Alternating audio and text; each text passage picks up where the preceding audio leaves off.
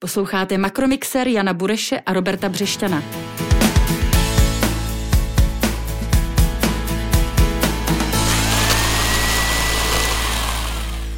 Dobrý den, máme tu další díl našeho ekonomického podcastu Makromixer, který pro vás připravuje Robert Břešťan, moje maličkost, šéf reaktor hlídací pes Org a kolega. Jan Bureš, hlavní ekonom Patria Finance. Dobrý den. Tentokrát budeme pokračovat v tématu energetiky. Ti, kdo nás poslouchají pravidelně, tak ví, že naposledy to bylo hlavně o elektřině. Dneska to bude především o plynu, ale nejen o něm. Naším hostem už za chvíli bude Martin Pacovský, předseda představenstva Pražské plynárenské. Jak ale pravidelní posluchači vědí, teď ještě tři ekonomická témata pro Honzu a to už tentokrát s výhledem na rychle se blížící rok 2023, protože tento podcast s největší pravděpodobností je poslední v tomto roce. Náš, ale těšte se eh, na rok 23 a teď se dozvíte, jestli se těšit i z ekonomických důvodů, Honzo, hospodářský růst v roce 2023, respektive jak hluboká bude recese, o níž se už mluví.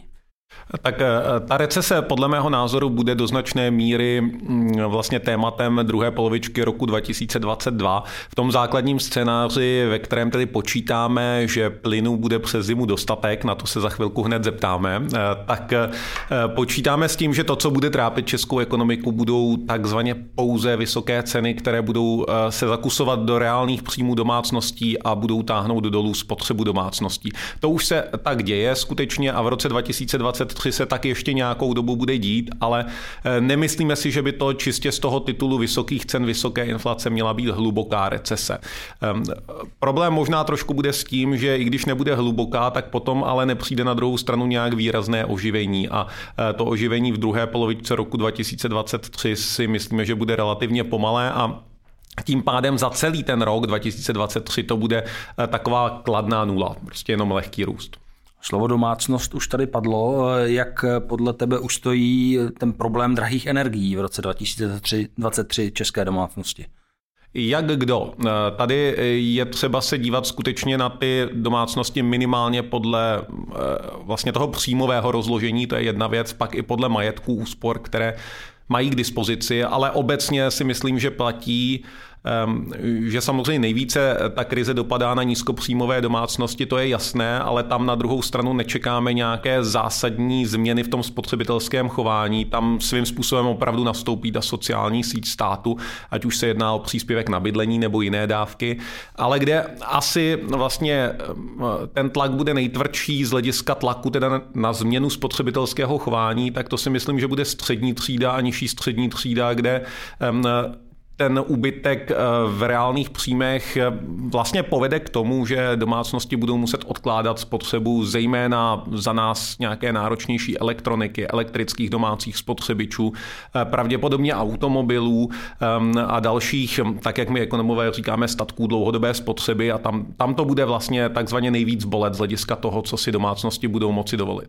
A jak moc to bude bolet průmysl, firmy, podniky? Taky to bude hodně různé. Eh, bude, tady se primárně jedná o energetickou náročnost eh, českého průmyslu, ať už závislost na elektřině nebo na plynu a eh, tady krom vlastně těch nejvíce exponovaných částí průmyslu, když se bavíme o sklárnách, o zpracovatelích kovů, tak vedle toho bych zmínil ještě bez zesporu chemický průmysl, ale i části autoprůmyslu a strojírenství, kde si myslím, že to bude ještě v průběhu roku 2023 poměrně výrazně znát to eh, zdražování. Možná dobrou zprávou pro průmysl je, že zatím eh, podle těch čísel, co máme k dispozici, tak není vidět, že by nějak dramaticky šla dolů poptávka. Ta poptávka pořád v těch kritických odvětvích pro Česko jako automotiv zůstává relativně solidní. Bezva, Honzo, díky a teď, mě, teď je čas tedy na našeho hosta, jím je Martin Pacovský, dobrý den. Dobrý den. Makromixér.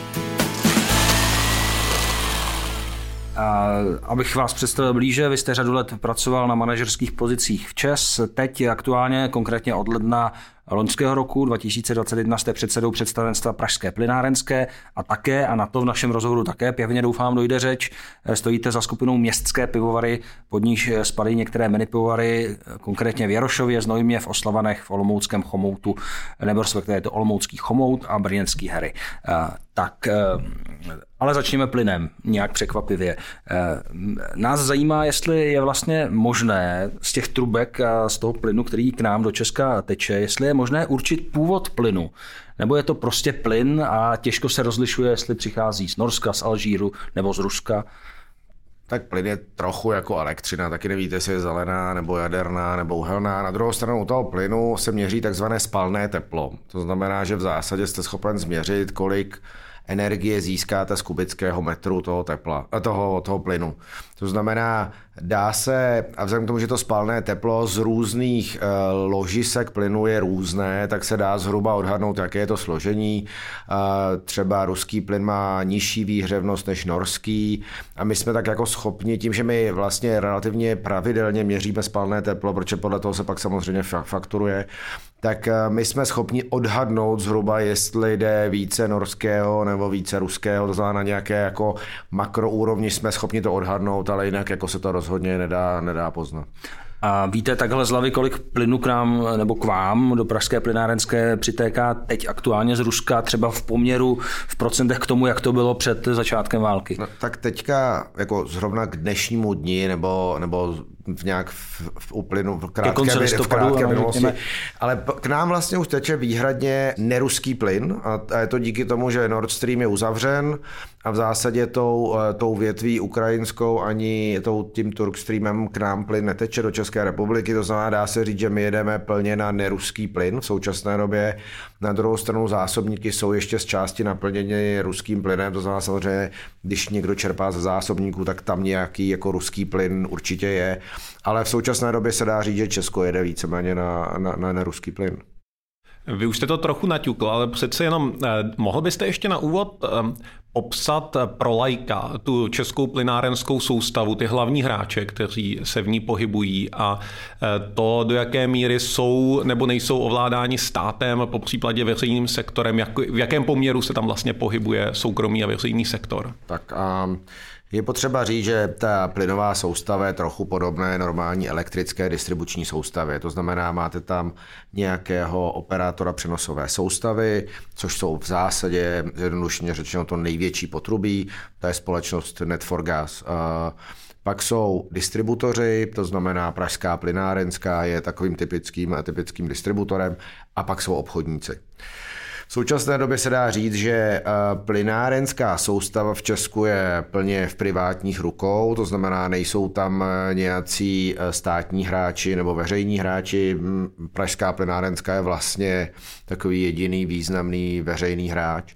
To znamená, samozřejmě existuje energetický regulační úřad, který určuje nějaká pravidla hry, MPO také určuje nějaká pravidla hry. To znamená, já bych řekl, že z pohledu jaksi soukromého vlastnictví je to rozvinutější, nebo je to dál než, než energetická, normální elektrická energetická soustava. Um, takže to je zhruba, zhruba v kostce, funguje normální unbundling, to znamená obchodníci jsou odděleni od, od provozovatelů distribučních aktiv, to znamená máme zhruba 200 obchodníků, menších či, či větších, kteří vlastně prodávají plyn, uh, existuje normální uh, regulovaná část uh, faktury, takže řekl bych, že je to velmi standardizovaná věc. Vyjma toho, že ten sektor je pro ně privátní, to znamená zejména ti větší distributoři, a, a přenosová, ten Netforgas jsou vlastněný soukromými investory ze zahraničí, to znamená samozřejmě ta regulace musí být jaksi v souladu s evropským kontextem a, a musí zaručovat eh, nějaký oprávněný zisk z provozování těch distribučních aktiv. To znamená, řekl bych, že není jaksi možné nějak jako ad hoc eh, vydávat nějaká rozhodnutí pro, pro distributory, pro případě pro vlastníky plynárenských aktiv. Hmm. My, když jsme se teď ještě před natáčením toho podcastu dívali na poslední statistiky, tak eh, je vidět, že eh, Zásobníky plynu jsou relativně hodně vysoko naplněné nejen v Česku, ale v celé Evropské unii. Řadu expertů tady naposledy jsme měli Pavla Řežábka z Česu, to vede k relativně optimistickým predikcím na zimu 2022-2023, možná i tu zimu příští. Sdílíte tento optimismus? Vidíte to také v tuto chvíli? Já jsem víceméně také optimistický k té zimě 22-23, pak když neuvidíme nějaká jako extrémní, ne, neuvidíme nějaké extrémní výkyvy počasí, eh, tak jsem přesvědčen o tom, že v kombinaci úspor, které už vlastně vidíme a nějaké rozumné zimy, tak určitě tou zimou projdeme víceméně jako jednoduše, to si myslím, že asi je, eh, je reálné. Uvidíme, jak bude probíhat ta následující topná sezóna. Eh, třeba se k tomu ještě vrátíme, ale, ale tato topná sezóna myslím, že bude, že bude asi v pohodě. A s tím asi souvisí eh, to, co jsme zmínili, že teď k nám tedy žádný ruský plyn eh, neteče. Podařilo se to jak si asi vybrat z dodávek LNG, z dodávek třeba norského plynu, ale když se vrátíme k tomu Rusku, měli jste vy jako pražská plynárenská smlouvy s Gazpromem, které on vlastně jako, hm, jako porušil a budete s tím něco dělat? Nebo snažit se něco dělat, to znamená třeba žádat o nějakou náhradu škody nebo něco takového? Nemáme, ani jsme neměli, ten Gazprom opravdu se baví jenom jako s velkými hráči, anebo když je tam nějaké jako politické zadání nebo politické zájmy, to znamená, my jsme ani historicky, ani v současné době nikdy smlouvu s Gazpromem neměli, takže to pro nás není v zásadě téma. Ale každopádně vliv to samozřejmě má, tahle ta situace, ty nedodávky tedy, tedy z Ruska. Vidíte vy osobně nějakého jiného výníka těch stávajících vysokých cen plynu, než je právě Rusko? Já vidím jenom jednoho vyníka, to je to Rusko, které samozřejmě jako dlouhodobě pracovalo na tom, aby, aby mělo, řekněme, ty páky cenové v ruce, takže samozřejmě mírná nějaká manipulace s konceptem prodeje nakrátko, nikoliv na dlouho tam byla. Na druhou stranu Evropská unie si myslím, že příliš věřila nějakému uh, transparentnímu trhu s energiemi a myslím, že se jako moc exponovala na, na Rusko, co by dodavatele. Takže jako já si myslím, že na straně, řekněme, Evropy je to příliš velká sázka na Rusko, na nějakou spolehlivost dodávky. V konec konců evropský průmysl si užíval velmi nízké ceny energií po dlouhou dobu a tohle je víceméně cena, kterou za to v konečném důsledku platíme, ale v zásadě jiného vyníka asi nevidím. Řekl bych, že teďka samozřejmě je, existuje nějaká taková hysterie kolem ceny, řekl bych, že tam je nějaká taková e, hysterická konstanta, která samozřejmě i malé výkyvy v sentimentu směrem k plynu je schopná jako přeložit do obrovských výkyvů v ceně, ale e, myslím, že ta situace se stabilizuje. No. Ehm, já možná se vrátím ještě k té zimě 22, ne 23, ale 23, 24. Ehm, tady Směrem k té další zimě, myslíte si, že by bylo problémem, kdyby z Ruska do Evropy netekl už vůbec žádný plyn? Já vím, že už posílají málo, ale kdyby neteklo vůbec nic, byl by to třeba i technicky nějaký problém pro tu soustavu? Tak je potřeba si uvědomit, že současné zásobníky jsou z nějaké části významné naplněny stále ruským plynem. To znamená, eh, my jsme schopni Evropu uzásobit eh, standardně dodávkami alternativními s neruskými, ale celá ta diskuze se povede o tom, z čeho se naplní zásobníky na příští rok. Um, vzniká, řekněme, nějaká nepokrytá delta mezi tím, co by bylo potřeba do zásobníků dostat a kde, kde to Evropa vezme. Pohybují se různá čísla, já jsem slyšel, že chybí 20, ale i 60 miliard kubíků. Ehm, samozřejmě různé zdroje udávají různá čísla, ale je to, řekněme, číslo, které je jako signifikantní a tak, jak to vidím já, tak ty ceny jsou funkcí také naplněnosti zásobníků. To znamená, v momentě, kdy uvidíme prostě, že není plyn na naplnění zásobníků nebo není jasné, kde se vezme, tak ta cena toho plynu určitě vystřelí nahoru. To znamená, Myslím si, že jako není vyhráno a, a ty forwardové křivky to jako i ukazují, jo, že vlastně ty forwardy jsou kolem 100 euro jako stabilně, stabilně. a to je jistá ukázka toho, že prostě ten plyn není, není zajištěn.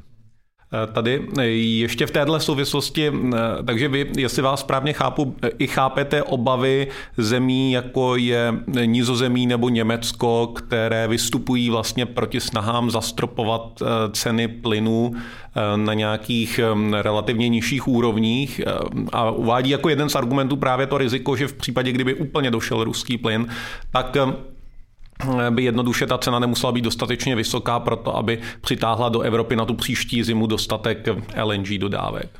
Já upřímně musím říct, že takové to zastropování jako na začátku té dodavatelské cesty, že nemyslím si, že to je jako správná cesta. Myslím si, že zastropování na nějakých zákaznických segmentech a můžeme se bavit na kterých a můžeme se bavit, jestli má být decoupling pro plynové elektrárny nebo nemá být, ale takové to jako plošné zastropování jako na straně nákupu, to si myslím, že je jako trochu nešťastná věc.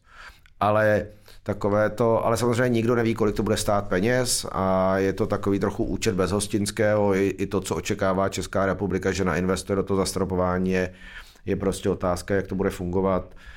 E, na druhou stranu prostě ty tržní signály fungují nejlépe a na závěr je vidět, že i ty úspory na straně spotřeby jsou víceméně taženy tím, že ty energie jsou prostě drahé, e, dává to ekonomický stimul pro opatření ke snížení spotřeby. Myslím si, že to jsou jako v zásadě e, nejlépe fungující systémy. No.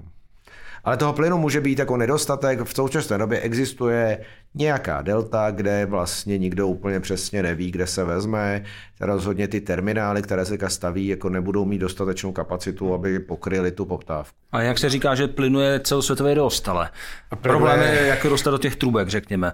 Plynu je celosvětově dost, je to vlastně dáno kapacitou Evropy teďka absorbovat prostě dodávky zřejmě LNG a, a samozřejmě jsou i cesty, že Alžírsko, to jsou, to jsou vlastně eh, kapacity nějaké přenosové soustavy. No.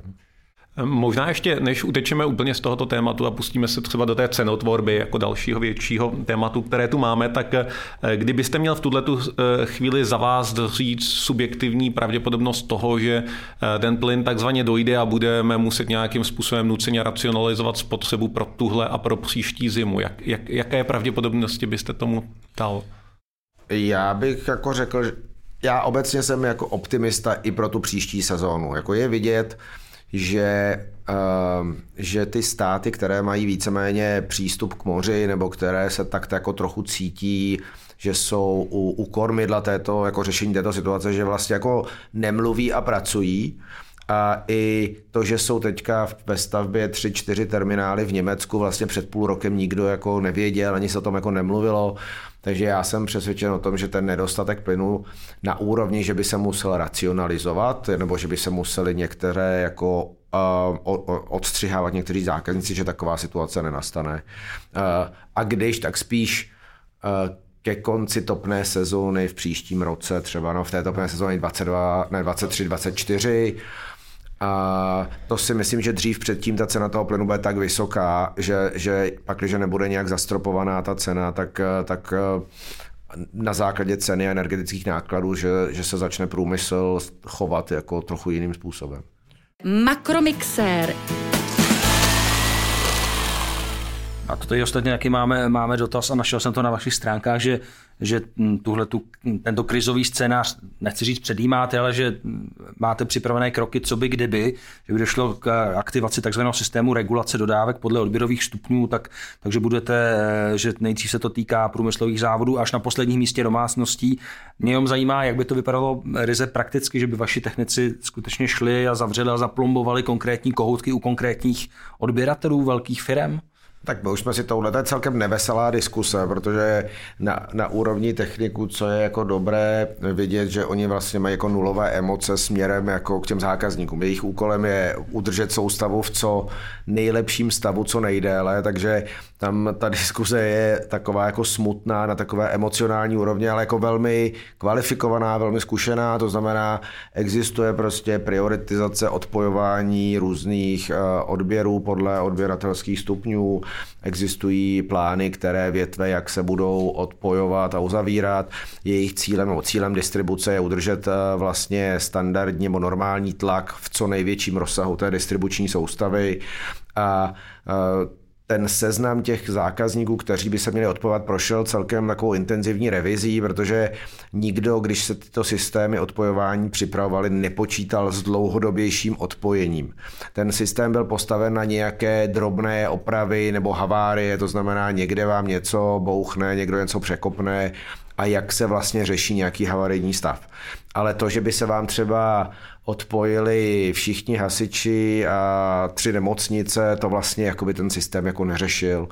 To znamená, tam prošlo to nějakou úvahou i na úrovni krizového řízení hlavního města Prahy jsme si to prošli vlastně, jak by jako vypadalo to odpojování, protože samozřejmě někteří hasiči jsou třeba v nájmu, takže vlastně nedá se to úplně přesně podle těch eh, zákaznických čísel dohledat.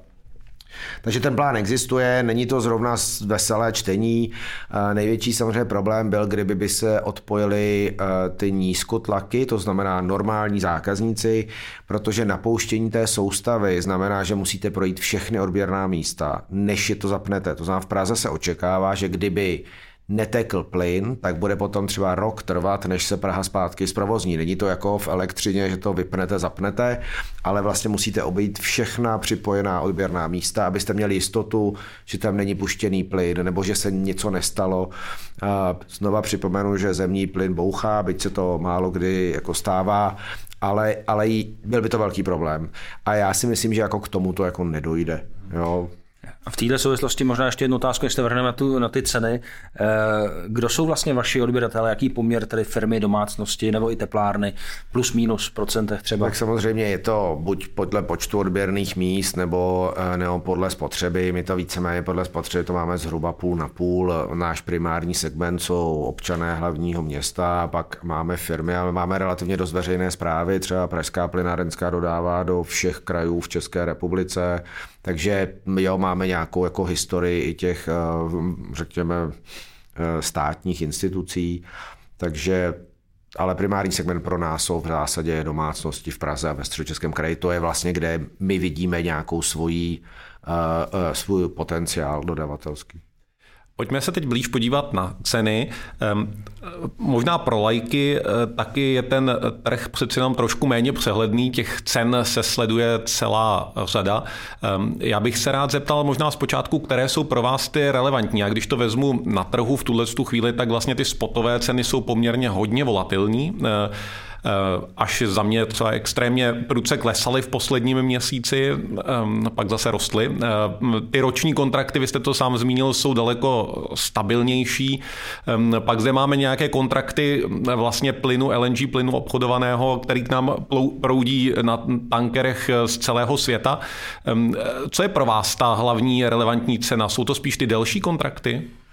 Tak je potřeba říct, že každý větší dodavatel energií nakupuje na dva nebo tři roky dopředu. To znamená, pro nás primárně jsou důležité kontrakty, které jsou dlouhodobé, jsou víceméně víceleté. Já musím říct, že samozřejmě know-how každého dodavatele, jak umí vybalancovat krátkodobé a dlouhodobé nákupy. Jenom připomenu, že klíč k prodeji jakékoliv energie mít eh, dobrou, dobrý forecast poptávky a umět na to naladit kombinaci dlouhodobých a krátkodobých kontraktů. Primárně pražská plynárenská je eh, zatím příliš malá na to, aby kupovala napřímo od, od těžařů nebo, nebo výrobců. To znamená, nakupujeme přes velkou obchodní firmy, většinou v Německu a, a primárně nakupujeme na kontraktech, které jsou rok, dva, tři. Spotová cena se používá v případě, že se vám vlastně nepovedlo odhadnout poptávku, nebo je někde něco, co jste nebyli schopni zaplánovat do těch dlouhodobých kontraktů. Typicky to ani tak není počasí, ale nečekaný výkyv počasí. To znamená, jakákoliv nečekaná změna ve spotřebě zákazníků se většinou vykrývá na tom spotovém trhu. To znamená, řekněme, ideální stav je, že nekupujete nic na tom spotovém trhu, ale třeba za poslední dva měsíce jsme viděli dvě výrazné změny předpovědi počasí, které vlastně vedly k tomu, že eh, existoval přebytek plynu který se už ani nedá dávat do zásobníku, protože zásobníky byly plné a, a to je víceméně výsledek toho je pokles té spotové ceny, protože v zásadě vy jste měli na dlouhou dobu nakoupeno podle předpovědi počasí. Ta předpověď se dvakrát změnila směrem jako nejdřív do tepla a pak do zimy a, a to je vlastně to, kdy vlastně musíte využívat ten spotový trh. To znamená, reálně ten spotový trh ukazuje, jaká je prostě nečekaná, ne, jaké jsou nečekané výkyvy v poptávce a to se většinou nakupuje nebo prodává na tom spotovém trhu. Takže, takže pro nás to má velmi malou relevanci, výjima toho, že samozřejmě některé zákaznické smlouvy jsou v současné době navázány cenově na tu, na tu spotovou cenu, ale reálně my na tom kupujeme velmi málo. Hmm. Takže vaše ceníky vlastně ovlivňují spíše ty dlouhodobé um, vlastně termínové kontrakty na těch burzách, jestli to chápu správně, a jejich pohyb, vlastně dynamika v čase, tak, tak jak, to, jak je využíváte. Je potřeba do toho započítat i ten zásobník, jo? že vlastně je to kombinace toho, za kolik nakupujete dlouhodobě, plus jak máte nakoupeno v zásobníku, co vám tam zbylo z minulé sezóny, tak je to takový jako sklad plynu, který vlastně používáte. Uh, takže ale v principu je to dlouhodobost. Jako pro nás zajímají ceny rok, dva, tři forwardy v zásadě. Kdybych se na to měl podívat optikou vlastně toho, kde ty ceny dnes jsou na trhu, že jsou stále, dejme tomu, nad nějakými, jestli se nepletu, cenami, které, které odpovídají stropům teď pro domácnosti stanovené od začátku příštího roku. Mělo by tedy znamenat pro většinu vašich zákazníků, že se takzvaně dříve nebo později posunou na ty zastropované ceny? Já myslím, že to je jako rozumný předpoklad s tím, že samozřejmě ten forward se může vyvinout. Myslím, že v momentě, kdyby se třeba v příštím roce jako ukázalo, že ne, nebo na začátku příštího roku, kdyby se jako ukázalo, že nejsou vlastně zdroje na naplnění těch zákazníků, že se, že se jako i ty forwarové křivky zásobníků. A co jsem řekl? Zákazníků. Zákazníků, zákazníků. Abychom nemátli Takže to, to může posunout ty křivky nahoru a dolů samozřejmě. No. Je pravda, bychom neplnili zákazníky plynem. no tak, to nebylo neradi, neradi, neradi bychom plyny plnili zákazníky. Ještě poslední eh, otázka k těm zákazníkům. Když to vezmete optikou čistě vašeho portfolia, teď myslím domácností, ehm, jak velké procento těch vašich zákazníků z hlediska domácností má ještě eh, ty delší fixace cen plynu na nějakých eh, rozumných předkrizových úrovních? Tak to je zrovna věc, kterou neúplně jako říkáme, ale jako dá se říct, že třeba lehce pod polovinou to jako může být, ale um, je to jako významná část. Myslím si, že může vzniknout vlastně představa, že ta zastropovaná cena je vlastně nízká. Jo? Nicméně myslím si, že nastane nějaká, jako může nastat překvapení u těch zákazníků, kteří mají fixaci za 600 korun, že budou vlastně překvapeni tím, že ten nárůst je prostě pětinásobný a že to vlastně neznamená, že, uh, že se jim to nemůže zdražit energie. Myslím, že to může být jako něco jako, že když vám skončí fixace na hypotéku a zdraží se vám na dvojnásobek splátka, takže tak, no.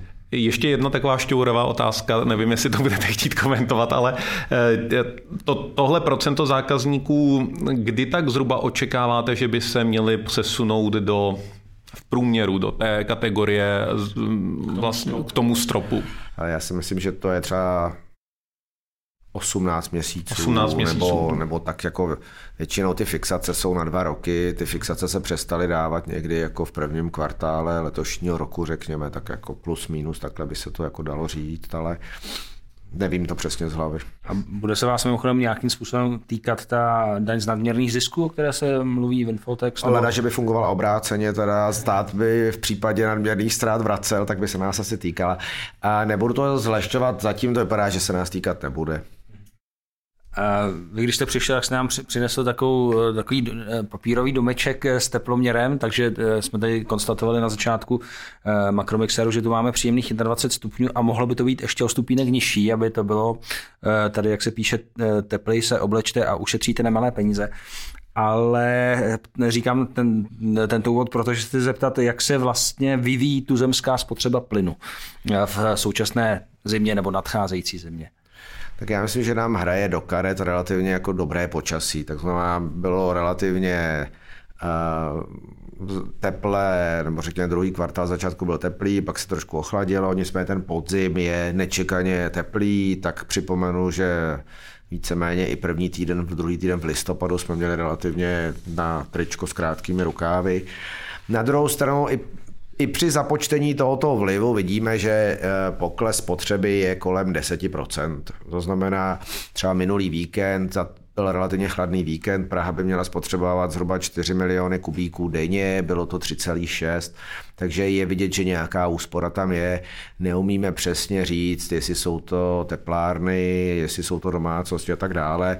Na druhou stranu pro nějaká makrodata to ani asi není důležité a jde třeba Praha jako eh, hlavní akcionář eh, pražské plynárenské příkladem je, že třeba magistrát se vytápí na, na, na těch optimálních, řekněme, 19-20 stupňů, nebo máte tyhle informace? Takhle magistrátu jsme samozřejmě domeček rozdali taky, proběhla diskuse, kolik kde má být stupňů.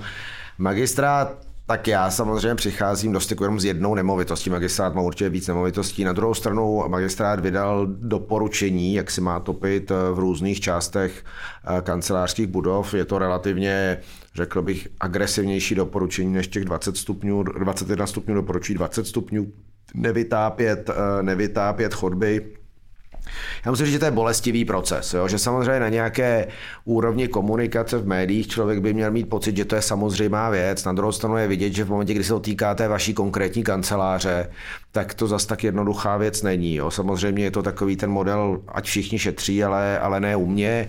Ale řekl bych, že, že od září do teď si myslím, že se povědomí o těch úsporách zlepšil. Na druhou stranu od září do teď bylo relativně teplo, ještě jsme neměli venku zimu, tak, tak uvidíme. Já, já chci věřit, že se ta situace zlepší.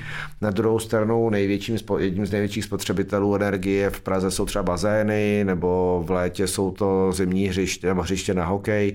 Takže samozřejmě podle mě v momentě, kdyby se sahalo i do těch sport, podle mě sportoviště obecně, Eh, jsou relativně velkými konsumenty energií, eh, tak samozřejmě potom ta témata začnou být jako výbušnější, než jenom sundejte si teplotu jeden stupeň. Eh, mimochodem říká se, že to sundání teploty o jeden stupeň znamená úsporu energie až o 6%. Předpokládám, že to nějak energie v celku, dá se to nějak přepočítat třeba na spotřebu plynu? To říkáme my, my říkáme 6%, 6% plynu tedy. No. Aha. No, na vytápění, to znamená, když topíte elektřinou, tak je to jako samozřejmě elektřina, ale je to 6% na, na, na, te, na teplo. Makromixér. Já bych možná ještě eh, se vrátil k zákazníkům. Vy máte i firmní klientelu, jestli se nepletu. Eh, já jsem ehm, četl relativně nedávno průzkum Svazu průmyslu, který hovořil o tom, že ehm, zatímco na rok 2022 mělo eh, cenu elektřiny i plynu zafixováno zhruba 70% podniků, tak u plynu pro ten rok 2023 je to zhruba kolem 20% podniků. Je to pro vás překvapivé, nebo odpovídá to i vaší zkušenosti mezi vašimi firmními zákazníky?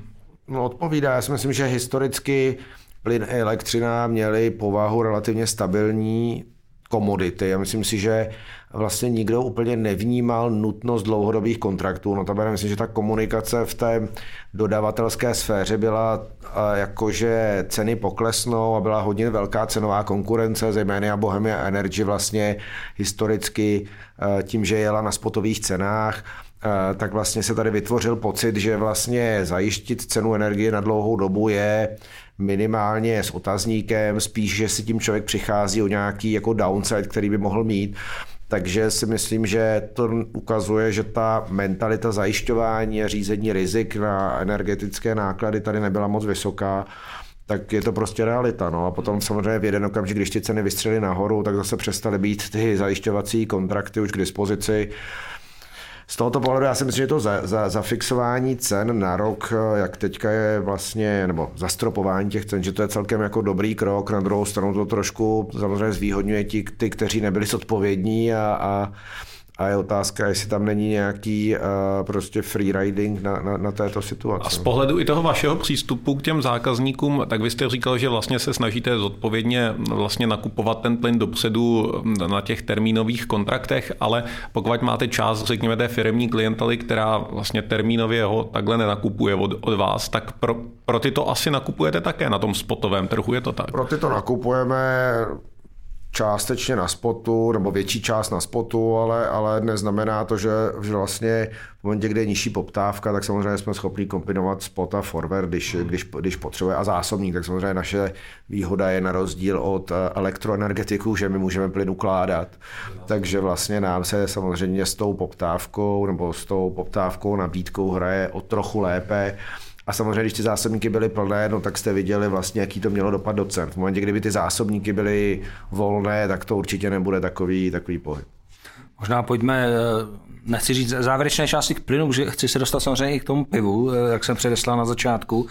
Eh, plyn, ať se nám to líbí, ne, je to zkrátka fosilní palivo, které, které se netěší, řekněme, velké popularitě v Evropě směrem eh, do, do dlouhodobé budoucnosti. Jak o tom přemýšlíte u vás tedy ve, firmě, ve firmě, nebo i vy sám? Eh, vím, že jste rozjeli některé projekty, které právě se dívají do budoucna. Vodík v Mychli, jak jsem si přečetl. Eh, kam to směřuje? K nějakým třeba vlastním výrobním kapacitám na vodík?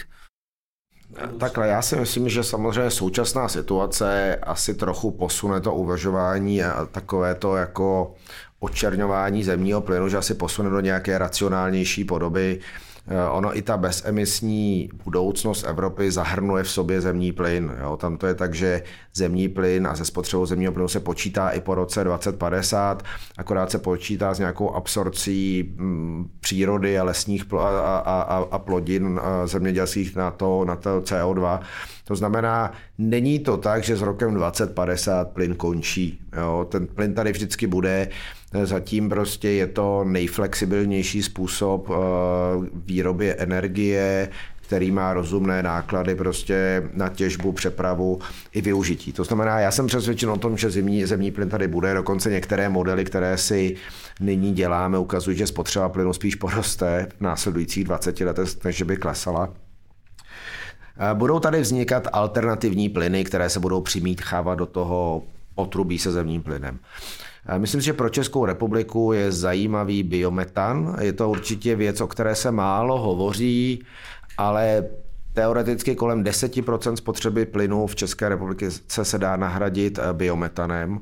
To znamená, že ty, biometa, ne, že ty, ehm, že ty stanice na výrobu biometanu, které v současné době vyrábí elektřinu, se dají využít na výrobu biometanu.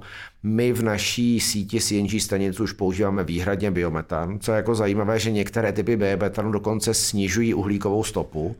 To znamená, jsou různé kategorie biometanu a některé biometany vyrobené například z odpadu mají dokonce zápornou uhlíkovou stopu, takže my dodáváme zrovna ty biometanu, který je v tomto velmi příznivý.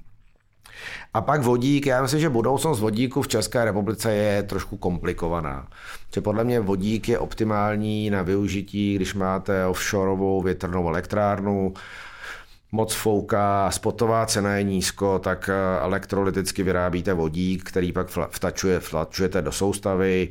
U nás se říká, že do 2 až 5% vlastně nemusíte nic měnit, žádné zařízení, nad 5% už by se aspoň asi některé typy zařízení musela měnit ale i ty 2% se v Česku nedají vyrobit zelenou cestou. To znamená, aby jsme si dělali nějaký model, kdybychom řekli, budeme přimíchávat 2% vodíku do soustavy, není to tady, kde zeleně vyrobit. Jo? Takže já myslím, že pro nějaké aplikace nebo nějaká uzavřená řešení ten vodík je fajn. My samozřejmě vodík testujeme, máme nějakou laboratoř, kde jsme schopni otestovat, eh, jestli spotřebič nebo konečné zařízení je H2 ready, jak se říká, nebo ne. Pro mě ten vodík v současné době je trochu jako paní Kolombova. Všichni o tom mluví, nikdo ho neviděl. Já se snažím získat pro pražskou plynárenskou vodíkový autobus.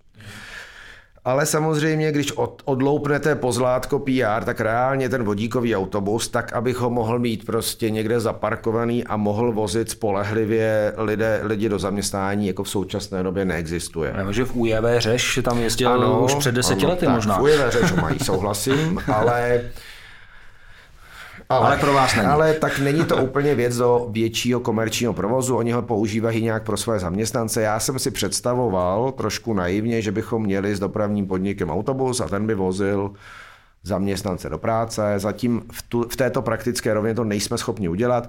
Tím neříkám, že se to nestane. Před deseti lety by si také nikdo nepředstavil velká pole větrných elektráren v Severním moři Jo, všichni by si ťukali na čelo, dneska je to standardní věc, takže jsem přesvědčen, že se to někam posune, ale myslím, že trošku problém České republiky bude, kde získat zelený vodík. Jo, protože za A je to energeticky dost náročná věc, tak určitě jsou takové ty plány, že by se to vyrábělo v jaderných elektrárnách v noci a OK. A je to nějaké jako diskuzi o zelenosti versus ekonomice. Já si prostě myslím, že ten biometan je pro Českou republiku daleko Eh, příznivější způsob výroby plynu a využití plynu a s využitím prostě věcí, které tady jsou, než nějaká trochu umělá výroba vodíku. A plánujete do toho investovat i vy třeba do těch stanic na biometan a máte k tomu prostory, protože aby ho bylo hodně, asi jsou to no tak velké výrobny. Už. My máme, my máme, provozujeme vlastní síť CNG stanic, kde ten biometan už využíváme, my, my relativně aktivně biometan vykupujeme, takže my jsme jako relativně jako aktivní ve výkupu toho biometanu. Rádi bychom zainvestovali do nějakých uh, stanic nebo, nebo respektive um, míst, kde se biometan vyrábí a uvidíme, jak se ta situace bude vyrábět. V současné době vysokých cen elektřiny je prostě pro ty bioplinky výhodnější vyrábět elektřinu než plyn. Takže eh, naše nabídky jsou v současné době nevyslyšeny, plus ten dotační program k těm bioplinkám není zrovna eh, příznivý k tomu výrobě biometanu, třeba se to změní. Ale rozhodně přijde užitečnější vyrábět biometan než, než vodík v současné době. Ještě krátce, poslední takový, když jsme u těch vizionářských témat, eh, my jsme se tady i minule ptali Pavla Hřižábka z Česu, co si myslí o cenách plynu v delším horizontu při veškeré té vlně teď investic do nových produkčních kapacit. On poměrně eh, vlastně jednoznačně tvrdil, že za 3 až 5 let by ta cena měla být poměrně výrazně níž. Vidíte to stejně, nebo si myslíte, že jsou zapotřebí hodně vysoké ceny? Já jsem viděl nějaké modely, které říkají, že pod 70 euro za megawatt hodinu ten plyn těžko bude. No, Samozřejmě každé to ložisko, eh, čím máte vyšší prodejní cenu, tím vám to umožňuje investovat do hůře dostupných ložisek plynu, eh, takže řekl bych, že to je asi funkce Dlou, jako je potřeba říct, že dlouhodobě tím, že byla nízká cena energií, celý ten sektor byl podinvestovaný. Teď máme nějaký cenový signál, který otevře ta nová ložiska, ale viděl jsem nějakou studii, kde prostě říkali, že pod 70 euro za megawatt hodinu už se to jako nikdy nepodívá výjima možná nějakých spotových věcí. Ještě na závěr k této, k této části, jakou budoucnost třeba vy sám dáváte rozsálejšímu využití eh, plynu v dopravě. Jak nám jste zmířil, zmínil, že máte síť CNG stanic, ale ten tlak na elektrifikaci je tak mohutný, že se z toho možná dá očekávat, že ten plyn z toho spíše vypadne. Jak to vidíte vy? No, tak už teď je vidět, že výrobci automobilů jak, jak, jak si uh, odcházejí od, od výroby těch CNG, um, CNG aut. Uh, já myslím, že to je trochu škoda, že si myslím, že já samozřejmě nevidím do ekonomiky fungování automotivu. Na druhou stranu Typicky dodávky rozvážející eh, jídlo po městě jsou ideální segment pro CNG, pro bio-CNG. Podívejte se, že vlastně, když se podíváte na nabídky dodávek, elektrifikovaných dodávek, tak vlastně reálně se nedá koupit dodávka, která má prostě větší dojezd než řekněme 200 km. Když ji chcete mít chlazenou, tak je to ještě méně. To znamená, já jako jsem přesvědčen o tom, že třeba CNG auta, takové ty dodávky, co rozvážejí nákupy, je ideální segment. E, nějací výrobci ještě jsou, italští výrobci se toho drží více, němečtí méně. Já si trošku myslím, že samozřejmě ten tlak na tu elektrifikaci je taky do jisté míry jako PR-ový a, a třeba se ta situace posune. Jako je potřeba si prostě říct, že bio-CNG je prostě zdroj plynu, který se by se v té dopravě dal využít daleko lépe než, eh, než elektřina. A znovu říkám, mluvím o segmentu jako malých dodávek. Jo. Nemluvím o segmentu osobních vozů, ano, asi jako druhé auto do rodiny, elektrické auto jako ideální. Je potřeba vidět samozřejmě, i ty výrobní zdroje, kterým tu elektřinu vyrábíte. Jo, v České republice v současné době, vlastně, když byste se chtěli dívat na uhlíkovou stopu elektrického auta, tak je větší než, elektrická, než uhlíková stopa auto na bio-CNG. Jo, a já si to můžu dovolit říct, protože mám elektrické auto, takže mě nikdo nemůže jako obvinit eh, z toho, že jsem nějaký petrolhead. Ale je potřeba se prostě dívat na tu realitu toho, jak funguje výrobní základna v České republice. Makromixér. Tak teď ještě pár otázek na, na pivo. Zopakuju pro posluchače, že kromě toho, že jste předseda představenstva Pražské plynárenské a proto jsme celou dobu mluvili o plynu, jste také spolumajitel skupiny Městské pivovary, kam tedy patří třeba pivovar v Jarošově nebo ve Znojmě, kde jsme mimochodem s Honzou v létě byli. Aha, výborně. Bylo to fajn. konec, konec reklamy. E, e, jaký je dopad cen energií na vaše pivovary? Tak, my máme takové zlaté vejce, že máme nakoupeno energii až do roku 2023 nakonec, protože samozřejmě tím, že uh, pracuji v energetice, tak vlastně uh, musím říct, že, že mít cenu nezafixovanou mi přijde jako relativně velký hazard a to i v, cena, i v, i v situaci, kdy prostě jsme měli Bohemia Energy, které nabízelo jako zázraky. Takže Eh, paradoxně někdo říká, že největší hodnota v pivovarech je v současnosti ten kontrakt na, na, na, do, roku 23, takže eh, pro nás, musím zaklepat, tady eh, je to zatím docela dobré. Takže, že byste kvůli, kvůli energiím museli zdražovat pivo, jsou asi jiné proměny, jakože jiné vstupy se zdražují, ale jak je to s cenotvorbou? No tak cenotvorba, tak energie naštěstí nás jako nedohání. Na druhou stranu eh, nás dohání cena sladu a chmele, tak eh, my jsme třeba teďka dělali forwardový obchod na nákup chmele na příští rok, protože paradoxně cena chmele stoupla o 30% a alfa, což je ten důležitý faktor, který určuje hořkost piva, naopak šla dolů. To znamená, reálně bude potřeba používat více chmele, s vyšší cenou. Takže třeba pro nás v současné době je to největší komponenta jsou, eh, jsou suroviny. A jak jsem říkal, no, snažili jsme se nakoupit chmel na celou příští sezónu a a doufám, že se nám to povede udržet. No. Ale na druhou stranu ten tlak jako ze řetězců je taky jako masivní. No. A z pohledu domácností těch konzumentů sledujete nějak, že by se jim vedlo hůř a třeba míň nebo víc by byli? Je, vidí, vidíme, vidíme. Obě možnosti jsou ano, se tak, takhle, eh, tak řekl bych to takhle. Výstav zůstává stejný, ale je vidět, že se přesunuje ta spotřeba na doma. Vidíme jako dost velký propad u takových těch menších hospod v okresních a menších městech a vidíme přesun do, do obchodních řetězců, respektive do, do nákupu v lahví. Takže nám, co se nám stalo, že samozřejmě my řešíme nedostatek stáčecích kapacit, protože vlastně vyrábíme stejně, ale v jiné struktuře a je vidět, že prostě ano, v létě ty hospody nějak jeli, ale třeba od září vidíme jako dost velký propad, jako třeba 30% v konzumaci v hospodách. No přesto, že zdražuje sklo na ty láhve, počítám tak um, to pro nás není až tak jako důležitá věc, ale na druhou stranu zjišťujeme, že tím, že se to zdražuje u nás, tak my se díváme jako do zahraničí a, a vlastně nakonec se ukazuje, že ty cenové signály nejvíc eh, stimulují nová řešení a, a nová efektivní řešení, takže nás to posunulo samozřejmě do toho, že hledáme obalové materiály v jiných zemích než v Česku a ukazuje se, že ta konkurence na závěr je jako nejlepší. Takže uh, ta obalové materiály není nejdůležitější věc v současné době. A pokud je o nějaké možnosti, které krize také otvírá, to znamená, že některé malé nebo mini pivovary budou končit, že byste přemýšleli o nějaké další expanzi? Eh, tak já jsem to někde jako zmiňoval, pak jsem měl samozřejmě dotazy, které pivovary to jsou, tak to já samozřejmě asi říkat nebudu, abych, eh, abych eh, tady nezamotal trhem malinko.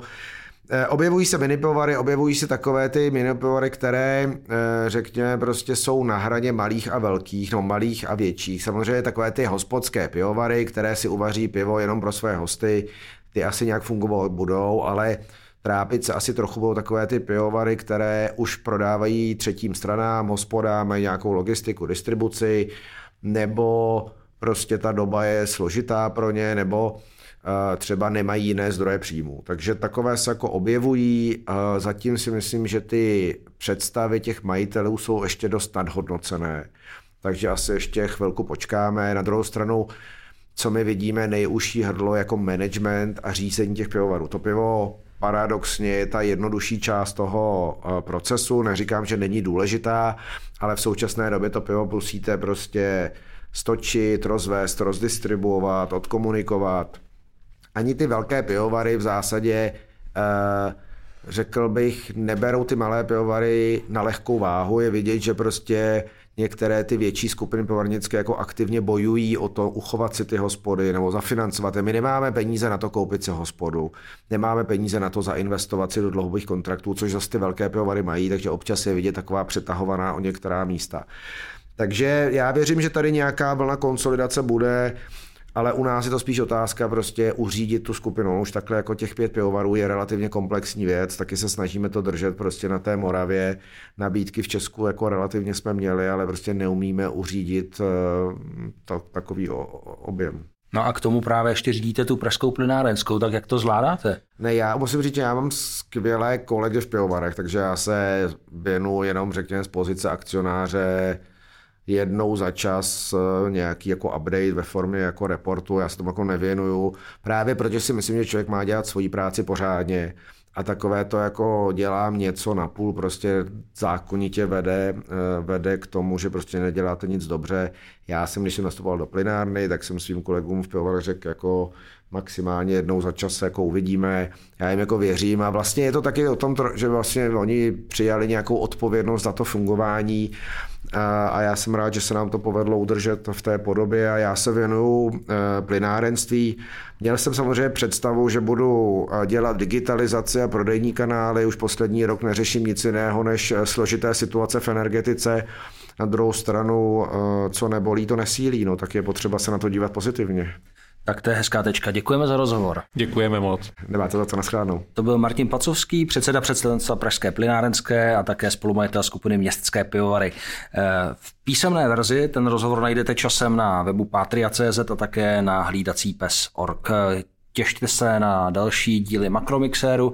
Eh, hezký den přejí Robert Břešťan. A Honza Bureš, krásný den. Makromixer Jana Bureše a Roberta Břešťana.